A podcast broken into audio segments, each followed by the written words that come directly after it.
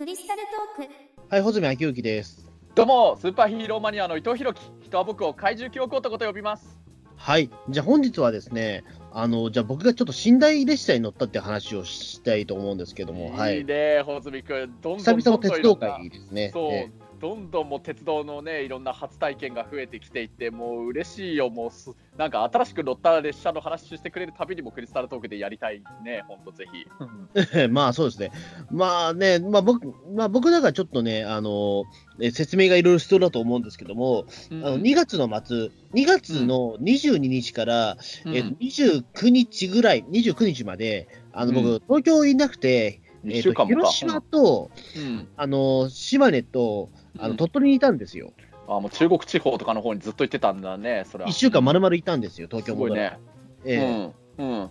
ええ。まあ、それはだから、あの、その、なんていうかな、えっ、と、まあ、即売会に参加して、まあ、うん。その後はちょっとしばらくなかなか中国地方で回ることがないから、いろいろちょっとその、見たい場所回ってたんですよ。うん。ええ。うんそうなんですよね。で、まあ、そうなってくると、やっぱりその中国地方とかって、やっぱりその、東京から行くと、なかなかそのね、ネックってのはやっぱ交通費なわけじゃないですか。まあそうだよねうんそう、ええで、まあ、やっぱりそこでね、どうやって行くかみたいなことは、やっぱり常に頭の中にあったんですけども、ええうんまあ、あの、行きはね、新幹線にしました。うん、新幹線、おお。はい。うん行きは新幹線です。ええうん、うん、あの、新幹線はね、えっ、と、まず僕、広島に、まあ、用があったので、うん。あの、まあ、横浜から、新横浜から、まあ、その、えーと、あれです、まあ、広島までのぞみ1万7000円ぐらい。うん、うん。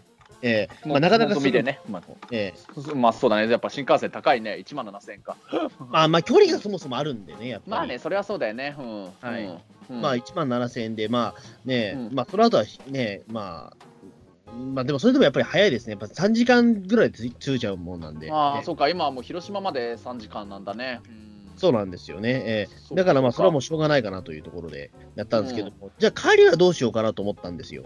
ううん。でね、あのーその、えっ、と、僕だからその最終日っていうのは、うんあの、広島を離れていて、あの、島根県の方にいたんですよ。あー日本海側の方に行ってたんだね。そう、あの、出雲市にいたんですよ。出雲市、ほう。その前日は僕ね、えー鳥取県の境港市で僕、芸妓の鬼太郎のその水木しげる先生の聖地とかを探ってたんですけども、うん。あの、せっかくまあここまでね、えー鳥取まで来たんだったら、もう一つその、出雲大社行ってみようと思って、いいね。うん。え普通の観光ですけど、えーいやいやいや、もう本当神様の集まる場所だね。そうですね、やっぱりそのね、えーうん、まあやっぱり、まあこういう機会じゃないと多分一生行かねえだろうなと思って、まあそこはちょっと頑張って出雲大社の方まで行って、うん。えーで、帰りはどうしようかなと思ったんですよ。うん。で、これ伊藤さん多分わかると思うんですけども、うん。あ鳥取と島根って新幹線通ってないじゃないですか。いや、もちろん通ってないね。正直、ちょっと交通が不便なような気はするよね。うん。そうなんですよね。だから、あの、いいろいろそのね、えっ、と、駅前探検クラブみたいなものを調べてみたら、すごくめんどくさいルートなんですよ、その電車使うと。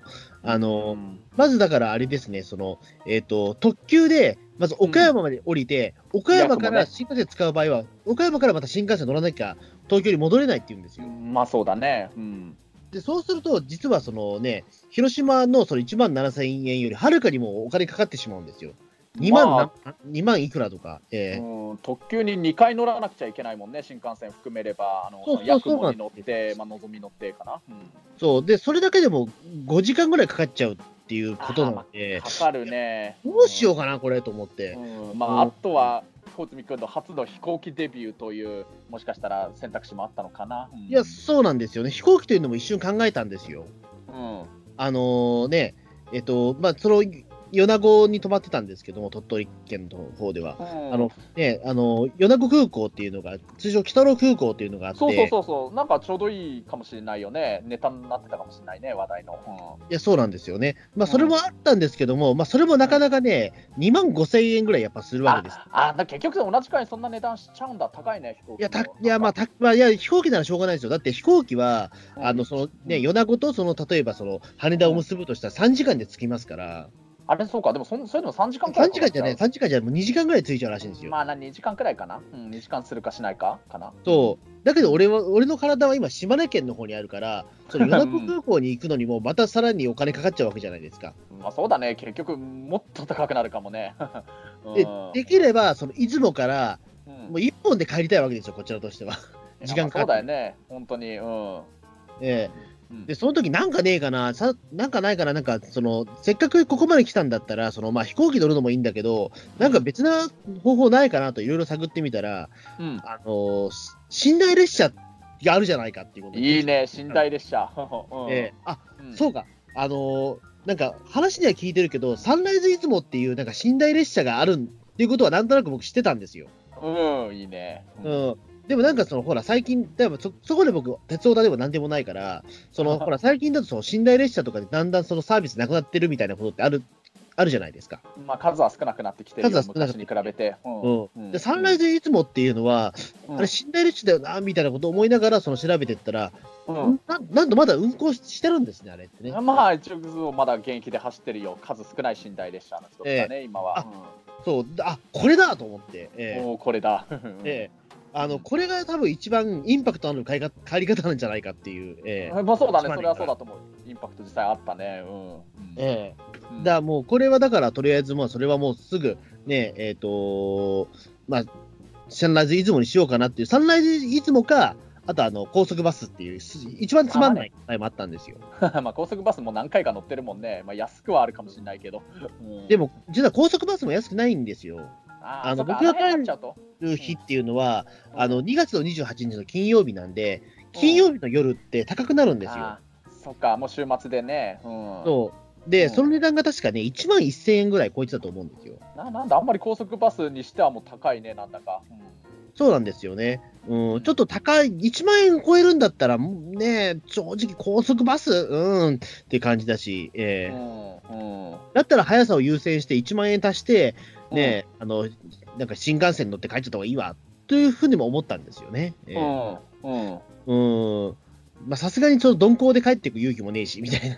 えー何日かかっちゃうかなって話になるかもね、それ。そう、んえーうんうん。ということなんで、まあ、とりあえず、まあ、いろいろそのね、えっ、と、まあ、まあ、ありまして、まあ、とりあえず、まあ、寝台列車っていうのを第一候補に考えようとしたんですよ。うん。ええ。でもそこで実はちょっとね、あの、あの結果的になんだろう、ちょちょっとやっぱり、えっ、と、悩むこともあったんですよ。うんうんなるほど。あのね、あの、寝台列車って、いわゆるそのうん部屋があるんですよね、その、えまあ、寝台個室みたいな。ー個室なんで、その個室があるんで、それがね、あの、まあ、えっ、と、まあ、いわゆるカプセルホテル的なもので、その、中にその一応泊まれるスペースがあるっていうところで、うんあの、まあ、やっぱりそこのランクによっていくらか値段があるわけなんですよ。まあそういうことだよね。これはもうはい昭和の時代から続いてる風習だね、それは。そうですね。だから、あの、ソロっていうのが、あの、6600円。これ別にかかるんですよ。運賃とその有料。ちょっと高いね。うんや、でも、でも、6600円って普通のビジホレベルだと考えればっていうとこじゃないですか、やっぱり。まあまあまあ、そうそうだね。うん、ちなみにソロって、まあ何があるのかっていうと、あのーもう本当ベッドだけなんですよね。うんまあ、ビジネスホテルみたいな感じかも。カプセルホテルかもな。カプセルホテルよりも逆に言うとひどいぐらいかな、でも多分。うんあの、テーブルもな何もないので、うんで、まあ、あの、一応ラジオはついてるらしいんだけども、スピーカーも何もなくっていう、イヤホンが持ってこいっていうような感じで。うん。ら本当にだから寝れる、寝るだけみたいな感じの場所なんですよ。うん。ただ一応プライベートは確保されるっていうようなところで、えうん。うん。えで、あともう一つ上がですね、うんシングルっていう。これ7700円。もう、1000円くらい高いね。うん。そうなんですよ。でもこちらの方は、あの、ソロよりも、えっ、と、大きい。もう、うん。えうん。えでちゃん、ちゃんと天井も、あの、ちゃんと高いので、うんあ、の、非常に寝やすくなってるっていう。うん。えうん。えでこれがシングルですね。うん。で、あとね、シングルツインっていうのがあるんですよね。ああ、これはええ2人用なのかな？。二人用ですす。ええうん、だね。うん。そう、二人用で、で、これもね、あの、まあ、そこそこ広さやっぱ確保できるんですよ。えうん。で、まあ、ツインなんで、まあ、あの、そこれは結構、だから2人でやるとしたら、まあ、9600円で非常に1人頭、えっ、と、まあ、4000、まあ、うん5000円いくかいかないかぐらいなんで、非常にお安くなるんですけども、うん。で、最、え一番高いのがシングルデラックスっていう。ああ、これ A 寝台っていうやつだね。うん。そうなんですよ今今まで言ってたのは B 寝台だけど、これは A 寝台だ。うん。えーあの、これはすごいですよ。あのね、えっ、と、びっくりしたんですけども、これ、ベッドと、これ、洗面所があるんですね、これね。ああ、各部屋に。それは豪華だ。もはやもう本当にホテルだね、なんか。いや、そうなんです。だから完全にここでもう、あのね、えっ、と、暮らしていけるぐらいの、うん。うん。えー鏡と洗面台もあって、まあ、以前はテレビもあったみたいなんですけど、今はもうテレビはないみたいなんですけど、えうんーちゃんとその足も伸ばせたりとか、えいいね。ーうんあすごくいいいい感じなんですよね。えーうん。あと、その暖房とかもそ調節できたりとか、えあ、そっか、B 寝台だと、あの、温度の調整できないのできないんですよ。うんええあ、そうか、そうか。うん。うん。ーうん。で、あと、まあ、細かいところで言うと、シシングルデラックスのみ羽毛布団が実は用意されてるっていう。あ、すごいね。そこデラックスだね、なんか。そう、あと浴方衣もあるんだっていうね。えー、ホテルレベルなんですよ、これ。え本当ホテルだね。うん。ーえうんーそうなんですよ。だからまあ、これがな、あの、まあ、やっぱりそこそこ値段はしますよ。やっぱり1万6000円はしますから。えーそれはもうね、だって、運賃のなんか乗車券のね、値段プラスその1万6000だもんね、あと特急券とで。だから。いやいやいや、もう本当に、え本当になんていうか、ホテルより高くなるかもしれないね、ほ普通のホテル一泊よりも。うん。そうですね。えーうんあとだから、そのね、えっ、と、一応その、えっ、と、寝台列車の中にシャワールームがあるんですけども、シャワールームってこれ有料なんで、うん。えーあの、だからこれは600円ぐらい払うんですけども、あの、うん。シングルデラックスにはシャワーカードもついてますから、えああ、まあ、シャワー代も一応そういう意味では込みでってことにはなるのか。ーそうですね、んはい。えーなるほど。うん。はい。で、まあ、ね、で、僕とりあえずそのね、えっ、と、緑の窓口に行って、なんか席ないですかって聞いたら、うんあのーなんだろう、その一番高いやつしかないんだみたいな話をされたんですよ。シングルデラックスしかないって言われた。シングルデラックスか、あとはその、えっ、と、まあ、いわゆるその、え、えっ、と、B、B 寝台しかないよみたいな、B、えーシングルしかないっていう。ああ、なるほど。ソロはもうないってそうするとでもね、2万円超えちゃうんですよ、やっぱり。えああ、うん、そうだね。うん。えうーん、ねでもなんか、でもそれだとちょっとインパクトはあるんだけど、でもそうするとね、飛行機で帰った方が早いよな、みたいな感じに、ちょっとね、なんか、あの難しいとこになっちゃったんですけども、本当なんか、こうするとああしてみたいになっちゃうね、もう帰り方。そうなんですよ。で、うんこちらとしてはだからあれなんですよね、その、えっ、と、まあ、B 寝台のソロっていう一番安いやつを狙おうとしたんですけどね。ええまあ、そうだね。もう帰るだけで、一泊寝たらもう東京駅ってなったら、ね、別にいいよね、ベッドだけあれば。うんうんそうですね。うんで、まあ、とりあえずその日は、あの、とりあえずまあ、ちょっといろいろ持持ち帰ったんですけども、翌朝もう一回ね、その、えっ、と、いろいろ考え直して、じゃあ B 寝台のソロ行こうかなと思って、ええあの、もうこれはもう腹決めたと思って、もう2万円で泊まろうと思って、ええああ、B 寝台のシングルの方にするあ、そソロの方です、一番安い。ええああ、一番安いの。あああ大丈夫だったんだ。あそうか。はい。いや、あの、一回だからそのね、えっ、と、んあのーああればいいなと思って行ったんですけども、まあ、ないっていう。でもその代わり、実はそそこで紹介されたのが、あの、のびのび座席っていうのがあるっていうふうに。うん、あそういうのがあるってのは、これは俺正直知らなかったけど、そう、最近できたんですって。最近できた。たんだね。うんそうのびのび座席っていうのが実はあって、これが一番安いんですよって言われて、うん。あ、これいくらですかって聞いたら、あの、510円だっていう。安いね。え？何それっていう。安くても6000何百円とか、もう1万円超えるとかって話した中で。ええ。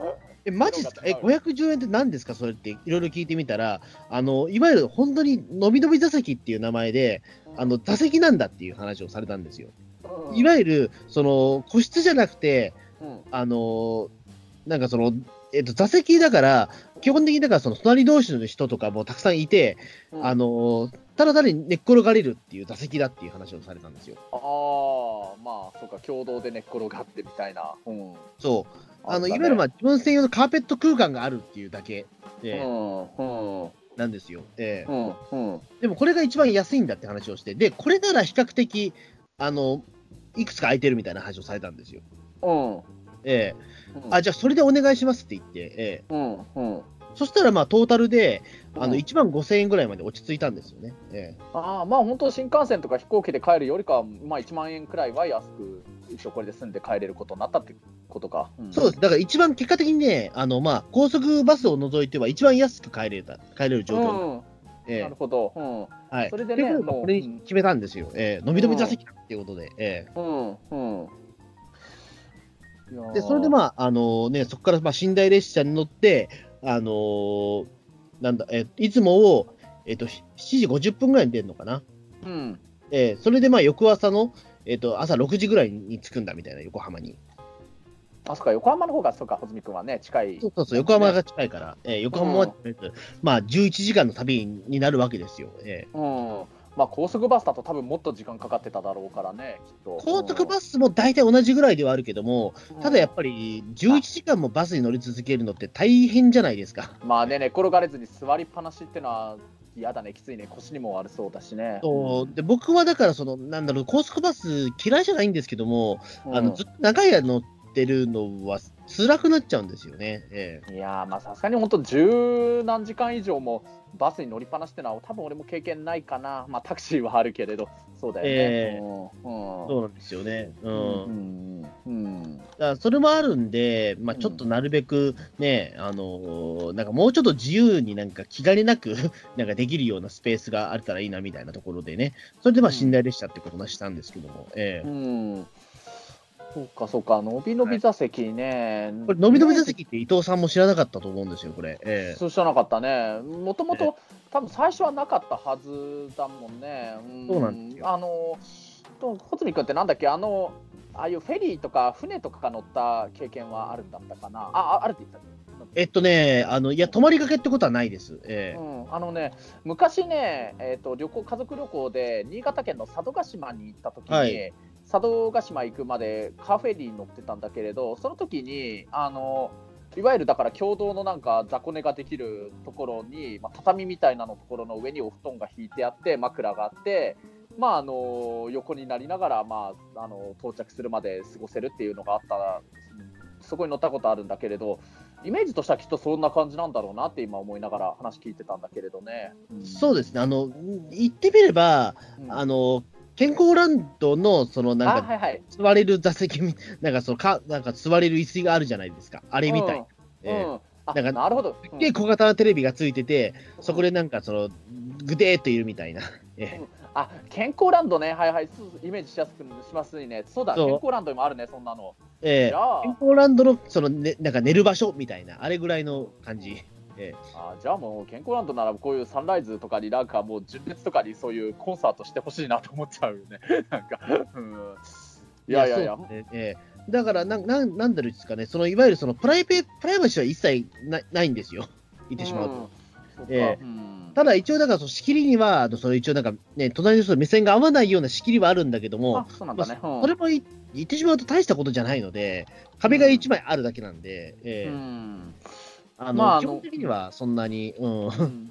やっぱ雑魚寝っていう感じにはなっちゃうんですけども、うんただそれでも500 510円だっていうこの安さですから。うん、まあ、本当いいと思うね。もしかしたら俺もそれちょっと利用してみようかなって思うかもしれないけどね。うんまあそうですね、まあ、男だったら全然大丈夫だと思いますよ。ええうん女性だとちょっと気にしちゃうとは思いますけど、間違いなく。うんええまあ、とはいえ、やっぱりせっかくのこういう夜行列車だから、そういうちゃんとした個室のなんか寝台のある、そういうところの方から一応売れていくのは早かったってことではあるんだもんね。みんな満席だったってことなら。そうですねねあとはまあその2月の末だったんで、ほら、ちょうどコロナウイルスのあれが、そうそう、そう、それも心配だったけど、お客さんでも、まあ、満席になるくらいはいたってことなんだね。うん。まあそうですね、ええう。うんん。だね、まあだからそこで言うと、まあ、あのドミノミ座席とかも比較的相手はいたんですよね、やっぱり。ええうん、そっか。うん。そうだだからまあそこでのびのび座席、生まれて初めてそこ行って、僕、2階、そのなんか2段ベッドの上の上だったんですけども、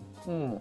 うん、いや、なかなかでもこれね、うんまあ、ひ結構人によってはなかなかね、寝れるか寝れないか結構難しいところだと思うんですよね。まあ電車だから走ってる時って常にやっぱり少し揺れたりとかもするかもしれないから、うん、まあガタンゴトンとかそういう走ってる音とかは聞こえてたのかどうかまではちょっとわからないけどね、うん、あいつは結構いや、結構落とします。あやっぱえそうだよね、うん。ええ。まあ、まずそれがダメっていう人はもう乗らない方がいいかもしれないです、これはでも。まあまあええ。そうだね、まああの俺もねあの昔ねあの寝台特急何回かね家族旅行で乗った経験はあるけれどまあ俺の場合あのやっぱりね知っての通り僕もその鉄道好きだからそういう電車の走ってるガタンゴトンっていう走行音もまた寝台特急の良さだなと思いながらねゆっくり寝たりとかしてたけれど、うん、そうまああのこういうねあの穂積君が今回乗ったサンライズ出雲も含めたこういういわゆる寝台特急とかも俺そういう好きなジャンルだからね結構もう子供の時からいろいろ研究してたりだとかしていろいろ知ってたんだけれど、うん、まあこのサンライズ出雲ってね、もともと前身をたどると、いわゆるあの最初、ブルートレインの,、はい。あの普通に出雲号っていうあのブルートレインだったんだけれど、これがね、あのね1998年の平成10年に、あのまあ、このサンライズ出雲っていうのに、なんかグレードアップしたんだけれあど、そうなの、グレードアップなんですね、これ。ええ。もともとは本当、普通に出雲っていうブルートレイン、はい。普通の寝台の特急だったんだけれどね、あのこの時ね、同時期にあのと東京駅からあと四国の方の高松まで行くやつで、瀬戸っていうやつあの、はいはいはい。のがあったんだけれど、まあ、あの瀬戸大橋ができるまでは、あの岡山県のう宇野って駅だったかな、確かそこまでだったんだけれど、瀬戸大橋できてからは高松まで行くようになったんだけれど、その瀬戸っていうのも、確か同時にこのサンライズ瀬戸っていうのにね、あのグレードアップして、確かね、えー、と岡山駅までだったかな、あのサンライズ出雲とサンライズ瀬戸って、それまでは東京駅からずっと並結してくっついて、なんていうの、同じ車両として走ってたうん。ような気がするんだけど、確かそうなんだよね。うんまあ、あのそのサンライズ出雲とサンライズ瀬戸って、だからあのそれまでの普通のブルートレインだったのから、すごい高級志向のあのちょっとやつに変えようっていうことになって、あやっぱりそうなんですね。そうそう、それまではね、あのいわゆる、まあ、ブルートレイン自体は名前くらいは聞いたことあるよね。まああのうん、全体があの青色の寝台特急だったんだけれど、ブルートレインの時はね、まあ、そのもともとブルートレインの第1号が、確か、これちなみに先に言っとくと、何もあのカンニングなしで自分の知識で言うから、まあ、間違ってたらごめんなんだけど、最初のブルートレインの第1号があの昭和31年、1956年のにできた朝風っていうやつが、東京から、えー、と博多、下関とか博多行くやつ。のが第1号で、うん。まあ、そこからだんだんブルートレインってもう日本各地に行くいろんなやつができていったんだけれど、うん。まあ、その中で、まさにあの JR になった直後、国鉄から JR になった直後のあの昭和から平成に変わるくらいの時期に、まず上野から札幌へ行く北斗星っていう、はいはい、北斗星。うんええそうそう高級仕様のブルートレインができて、うん今度ねそれからそれから1年経つか経たないかくらいの平成元年の時にあの大阪から札幌へ行くトワイライトエクスプレスっていう、まあブルートレインなんだけど確か緑色のなんかしあの塗装がされた車両の高級なブルートレインが走り出してでねなんかあの結構ねその頃くらいからまああのいろんなあのビジネスとか旅行とかでなんか遠くへ夜眠ってる間にあの移動するっていう目的で走ってたそのブルートレインのそういうユーザーの人たちにもちょっとそういう高級ななんか列車に乗ってそういうちょっとちょっと贅沢な旅をしたいなっていう確か思考で希望がいろいろ出てきてだんだんなんか寝台車が高級志向になっていってそういうあ雰囲気の中でだからその、えー、と出雲と瀬戸をあのグレードアップしてそういう高級志向のサンライズに変わったんだよね、うん、だからブルブルートレインの時はね共同の確か、あのー個室ってほどではなくて一応仕切りみたいなのはあるんだけれど、まあ、極端に言うとなんか外の人がもう、あの入り込んだりとかできちゃうような構造の2段ベッドとか3段ベッドのあの寝台がほとんどだったんだけれど、まあ、途中からちょっとすごい高い金払うとあの個室みたいなのになってるのも登場したりしたけれどその中であの、まあ僕その頃中学生だったけどサンライズ出た時でも鉄道すごい大好きだったからニュースで見てすごい覚えてるんだけどこのサンライズ出雲とサンライズ瀬戸って何が画期的ですごいかっていうと全寝台の全部が個室になってるっていうこれって今まで実はなかったものなんだよね。あーやっぱ、うんあ、そうなんですね。ええうん、そうそう。まあ、あの、トワイライトエクスプレスが、あの、乗客の人がなんか希望すれば、ちょっとしたなんかし、あの、さらに個室に近くなるような、なんか区切りみたいなのを用意してもらえるっていうのもあったみたいなんだけれど、もう最初からもう構造上もドアがある、あって、あのそれを開け閉めしないと入れない個室全部がそれが個室っていうのはこの確かサンライズの出雲と瀬戸が初めてだったと思うんだけれどだから本当サンライズ出雲とサンライズ瀬戸って高級寝台車のすごい代名詞みたいに言われてたんだけどただ今ってあのもうだんだん時代が変わっていってみんな特に新幹線とかが今もう全国いろんなところに伸びるようになっていって、まあそうね。ええ。うん。もう本当にあの昔と違っていわゆるそういうビジネスマンがなんか移動のための目的でブルートレインとか寝台特急を使うっていうのがほとんどなくなっちゃっまあ、またから、まずないでしょうね、これはもう。うん。だってやっぱり飛行機使った方が早いもんだって。そうそう飛行機使った方が早いしね、そうそう。だから、ええ。あのもうあのもう21世紀になった頃くらいからかな、だんどんどん各地走ってるね、あのブルートレインがね、もう引退してってなくなっていって、でね、形的にはそのブルートレインって呼ばれていたやつの中で言うとね、最後のやつが2015年だったかな、だから今年でまあ5年前になるけれど、その時に、えっ、と、はやぶさだったかな、九州行ってたやつの、うん。うん。それの引退を最後に、ブルートレイン、いわゆるブルートレインって呼ばれてたあの青い車両のやつは、もうね、完全になくなっちゃってて、それからあのもうあの残ってた寝台列車は、もういわゆるブルートレインって呼ばれてた青い車両はもうそれで全滅しちゃって、あとはもう寝台特急を利用する人っていうのはもう別にそういうビジネスとかのための移動目的ではなくて、とにかくその寝台特急のその豪華さを楽しむためっていうので、あの利用する人だけになったからななったんだけれど、でももしかしたらこういう穂積君の乗ったサンライズ出雲みたいなそういう中国地方の日本海側の出雲地方はやっぱりね交交通があんまり発達してないってのもあってもしかしたらいまだにあの仕事のため穂積君自身もあれそれそれみたいなものだからね仕事のための移動するビジネスで移動する人たちも残ってるかもしれないからそういう人たちが気軽に乗れるように今ってそういう穂積君の使ったそういう雑魚寝するためのそういうのが最近新しくできたのかなと話に聞きながらちょっと思ったんだけどね。まあそうです、多分そういうことだと思うんですよね。あの、やっうんななんていうか、やっぱりそのうんね、えっ、と、やっぱりいつまでも高級志向っていう、やっぱり時代ではないっていうところだとは思うんですよね。やっぱりその、あある程度やっぱりその速さで言ったらやっぱり新幹線とか、まあそのやっぱり飛行機には勝ち目がないわけですから、まああるとしたらやっぱりその、食べ風情っていうことになっちゃうんですよ、結局は最終的には。うん。だからそれをだから、そのね、あのーやっぱりある程度、その高級志向になるのは仕方がないところなんだけども、でもやっぱりその、えっ、と、僕みたいにやっぱりその、高速バスはやっぱり嫌だけど、安く乗りたいっていう人は、やっぱり今回、のびのび座席っていうのは非常にね、良かった。ね、いいサービスだと思うんですよ。やっぱ最近できたっていうのはそれじゃないかなとは思うんですよね。ねうん、うん、そうだね。うんうん実はそうやって時代がね、あの今、今もしかしたら寝台列車の近づいたのかもしれないけども、あのまあ、うん、うん。で、そうですね。まあ、あとだからけど、ね、まあ、言ってしまうと、のびのび座席って、まあ、ややっぱりだから、その、ちゃなんだろう、その、電車の、で寝れない人ってのはちょっと厳しいようなタイ感じなんですよね。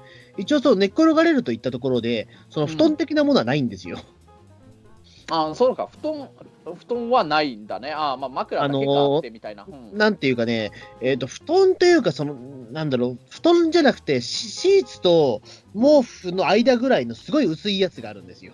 あーなんかネットカフェとかでちょっと横になりたいときになんか借りれるなんああいうブランケット、いや、ブランケットよりいいもんじゃないんですよ、全然。あそうなんだ多分、え えあれは。へえあので、1枚だけなんで、あの床に敷くか、上にかけるかは、もうそれはもう、えっ、と、とその、いえっ、と、座席取った人の考え方次第みたいな。ああそうなのかあーそれはまあちょっとじゃあ人によってはやじゃあやっぱりちょっと高い金払ってもやっぱり寝台の方がいいなって思う人もそれいてもおかしくないねそう。で、うん。で、あとはだから、その枕もないんで、ただ枕カバーはなぜかあるんですよ。そうなんだねうんつまりだから、あの、えっ、と、背負ってるリュックを、あの、その上に枕カバー乗せて枕にしてくださいみたいな、多分感じだと思うんですよ。その明明言はされてないけど。うんうんそうかそうか。そう、だからすごくね、あの節約に節約を重ねた結果っていう形だと思うんですよね。ええ。うんうん。えただ、あのそれ以外は、まあ、そのね、えっ、と、サンライズ出雲のその、まあ、内部は、まあ、どこでも行っていいっていう感じになるので、えー。別にシャワールームも、あの、シャワー券買えば、別にシャワー浴びていいし、うん。あと、その、えっ、と、まあ、一応ロビー的なものもあるんですよ、ちっちゃいけど。ええ。ああうんそう。あと自販機もあるんで、それも自由に使っていいっていうか、ええ。うん、まあやっぱりね12時間くらいで電車乗ってると飲み物とか飲まないと喉乾くもんね、うん。そう、ええ。だあのでも時々なんかあれじゃないですか、食堂車はないのかみたいなことをね、僕、その ツイッターで上げたとき言われたんですよ、その写真を。あるわけ、今、今、食堂車なんかないじゃないですか。はい今はもう今の時代はもうないね食堂車は。そうん。だから、あのね、あの飲み物以外は買えないんで、あのうん。乗るときは、あのうんなんか自分でた食べ物持っていかないといけないんですよね。う んなんか食べ物を駅で買い忘れちゃうと12時間くらいちょっとお腹空いた空腹に耐えなくちゃいけなくなるね。ああ、そうそうそうなんですよ。だから、あの、えーだからずっとあの腹減ってるっていう、腹減りながら寝台列車乗ったら、もうそのじね、12時間後まで何も食えないですから、ね うん。それはそれでまあ。なんか大変だと思うんですけど、えうん。そっかまあ昔ね僕がね家族旅行で乗ったことのある寝台特急でいうとまあブルートレインだけれどあのね1995年の夏休みだったから小学校5年生の時だったんだけれどねその時ねあの東京から、えっと、九州旅行に行ったんだけれど何駅まで乗ったかな？あの博多まで乗ったんだけれど、はい。ブルブルトレイン桜ってやつに乗って、うんまあ、この桜号っていうのも本当にあの国鉄時代の時からねもうずっとあの九州の方へ行くなんか列車の高級な列車のなんか列車愛称に代々使われ続けてる由緒ある列車愛称なんだけどその桜号に乗ってあのちょっとまあちょっと贅沢だったんだけれどあのよ家族4人で行ったんだけれどその4人用の個室席 B 寝台だけどその個室席にちょっとの、ね、乗らせてもらってちょっと優雅な旅を過ごさせてもらってその時はね、まあ、東京駅でね駅弁を買ったんだよね確か。うん、であとその2年後にあの97年の僕が中学1年生の時の夏休みに今度北斗星に乗って北海道旅行行ったんだけどその時はねその当時はあの北斗星って食堂車があってね食堂車が結構高級っていうのが売りにしてたから食堂車でちょっと食事を確かしたんだけれどね。うん。だからまああの今って食堂車もなくてそういうビュッフェ的なのもなくてあもちろん車内販売とかもないとなるとすっごい空腹な思いしながら12時間近くくらいちょっとそういう寝台特急乗ったっていう経験はないんだけれどそうか車内販売とか何も食べ物はね買える手段はないわけだもんね。ないです。乗ってしまうと、うん。ないからね、結構そこはね、まあ、ちょちょなん乗る前にちゃんとそれは腹ごしらえしといた方がいいとは思うんですよ。ええ。うん。まあ停車駅とかもねあのあんまりそんな長い間停車とかもしないだろうからね。そうですね、米子とか止まってたけど、あのーね、なんかその売店がないようなやっぱりその駅も多いから、うん。ね、さねななんていうか、うんまあ、しかもだってね、停車時間もそんな長くないんで、やっぱり難しいですよ。ええうん、なんか買いに行ってる間にもう発車させちゃうのが一番最悪だもんね。そう、うん。うんうんだからまあ基本的にまあそのね、まあ内部に持ち込むか、あのーね、えっ、と、まあ事前に食っとくかのどっちかになっちゃうんですけど。そうだね。そっか。そうですね。うん。まああとだからそのロビー、ロビーとかはまあ結構人たくさんいるんですけども、うん。うん、あの、結構あれですよ。まあなんか、あの、アルコール飲んでる人は大体そこいますね。ねそうかやっぱりお酒持ち込む人とかも、ね、いるんだもんね。そうそうそう。だからそのロビーで、言ってしまうと夜景がずっと見えるので、その夜景飲みながらもずっと飲んでる人とか。ねまあ、でもそれね、あのすごい楽しいと思うよ。やっぱり外のね、夜景の景色見ながら、まあ俺は、まあ、寝台特急乗ってた時って完全に子供だったから、もちろんお酒は飲んじゃいけないけれどね、今だったら本当に、まあお酒はそんな、僕そんなにもともと飲まない方ではあるけれど、ちょっとビールの一杯でも飲みながら、なんか外の景色、夜の景色を眺めながらっていうの、なんかすごい面白そうだなとは思うよね。ちょっと気持ちわかるな。ただあれなんですよね。うんあの、えっ、と、揺れ方がすごいんですよ。やっぱ特急なんで。あまあそうそうだと思う。あの本ええ当これは覚えてる。はいあの寝台特急は揺れる。あとガタンゴトンっていう車両音がすごいうるさいよね。うんあのーなんていうか、普通特急乗ってたらずっと座席に座ってるから立つことないじゃないですか、その動いてる最中に。うん、そうだね。だから、あの、めちゃめちゃ揺れるんで、うんあの、で、しかもそのロビーって、その、まあ、防犯のもこともいろいろあるんですけど、全部、机とか椅子とか全部鉄製なんですよ。あ鉄？うん。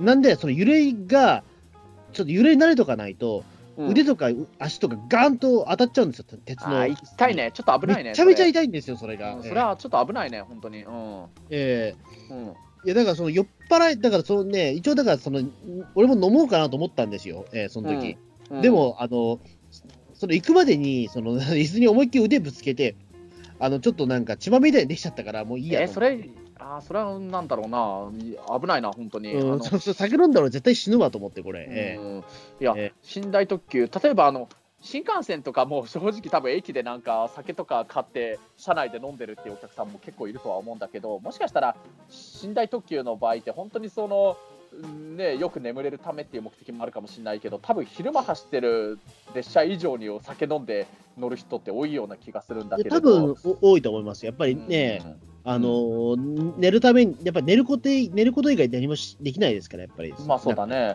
ええ。うん、だからそこにそういうちょっと鉄製のなんか金属のなんかそういうつくテーブルとかそういうのとかあると普通にちょっと危ないね。車内事故とか車内人身事故とかちょっと起きちゃうかもしれないな、うん、まあまあまあ、だからまあ言ってしまうと、まあそれはもう、あのーえっと、まあ、動いてる最中に歩くなってことなんでしょうけど、いや、まあ、まあまあ、そうなんだよね。うん、まあ、そうなんだろうけれど、ただ、まあ、やっぱりね、あのそういう個室にね、ついてる、個室に入ってる人以外はトイレとか行きたくなることもあるだろうしね、シャワーとかに行きたくなる人もいるだろうから、えー、うん、歩かざるを得ない場合はあるかもしれないかな。まあ、そうですね、まあ、それもやっぱり停車の中の間でやってくれっていうことだと思いますけどね。えーうん、だからまあなかなか大変だとは思うんですけども、えーまあ、それでもやっぱりまあなんだかんだ、でも、まあ、僕は比較的どこでも寝れる人だったから、うん、あのやっぱバスの中ってやっぱ寝ず、そのやっぱりえーと、座りながら寝ることって僕ほとんどできないんですけども、足が伸ばせる環境だったら僕大体どこでも寝れるんですよ。うん、いいね。うん、うん。だから、あの、やっぱり翌朝、横浜着いた時はもう全然すっきりした状態で帰れます。それはいいね。うん。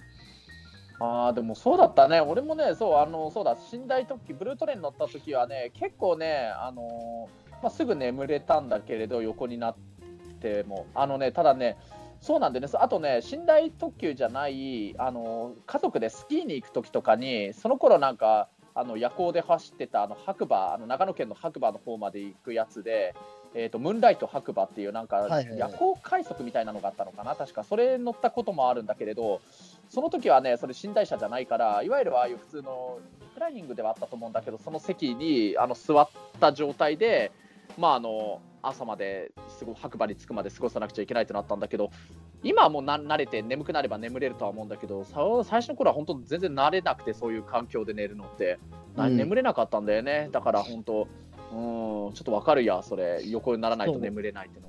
そうですね。だからあのまああの実際だから結構なんと得だなと思ったのは、うん、あのやっぱり僕、そうやってなんかさ足が伸ばせば寝れるっていうことを思ったから、あの活用すれば、俺、下手すれば、うん、あの今後も寝台列車使っていくかもしれないんですよね。あまあ、寝台列車、本当にあの便利なところは本当にあると思うね。あのやっぱり朝到着するわけだからその、その日の朝からもずっとね、活動できるわけだからね。うん、だから僕、その高速バス、深夜高速バス乗ることによって、あのずっとジレンマだったのは、あの朝到着して、あの、すごく体力消耗してること時があるので、あまあ、最初から。目的地に着いたのにすごく体力消耗して、でしかもなんか次朝早いんでどこにも行くことがなくてうろうろするしかないみたいな、ああいうのって俺大変なんで、うん、あのそれでまた満喫とか入っちゃってまたお金かかったりとかするのは嫌だって、うん。うん、だったらもうあれだな、もう、あの、東京から例えばその岡山行くときも、寝台列車乗って行っちゃえば、まあちょっとお金かかるにしても、一番楽な方法で行けるんじゃないかみたいな。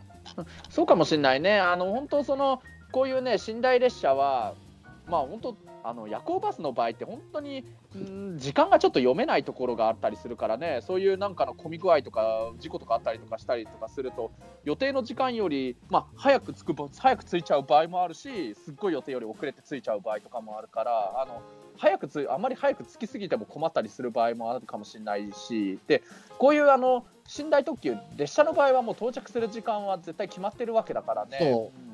あの途中の駅でなんか時間調整とかしたりとかもするからあのまあ、早く着きすぎるってことはないわけだからそういう時間の計算がしやすいっていう意味でも寝台列車列車の方が便利なような気がするいや、うん、そうですね。だからまああの、ね、うん、非常に僕には実は向いてる実は移動方法なんじゃないかって今最近思ってますけどすごい。ねそれであのねぐっすり眠れて元気いっぱいな状態で一日始められるわけだからそれは、うん、いいと思うよね、うん、そうですね。あとまあそのねまあねその芸芸の鬼太郎のねそのまあ境港とか行きたいっていう人は、ちょっとね、うん、一番飛行機は楽なんですけども、うん、あの寝台列車ってのは悪くないのかもしれないなっていう。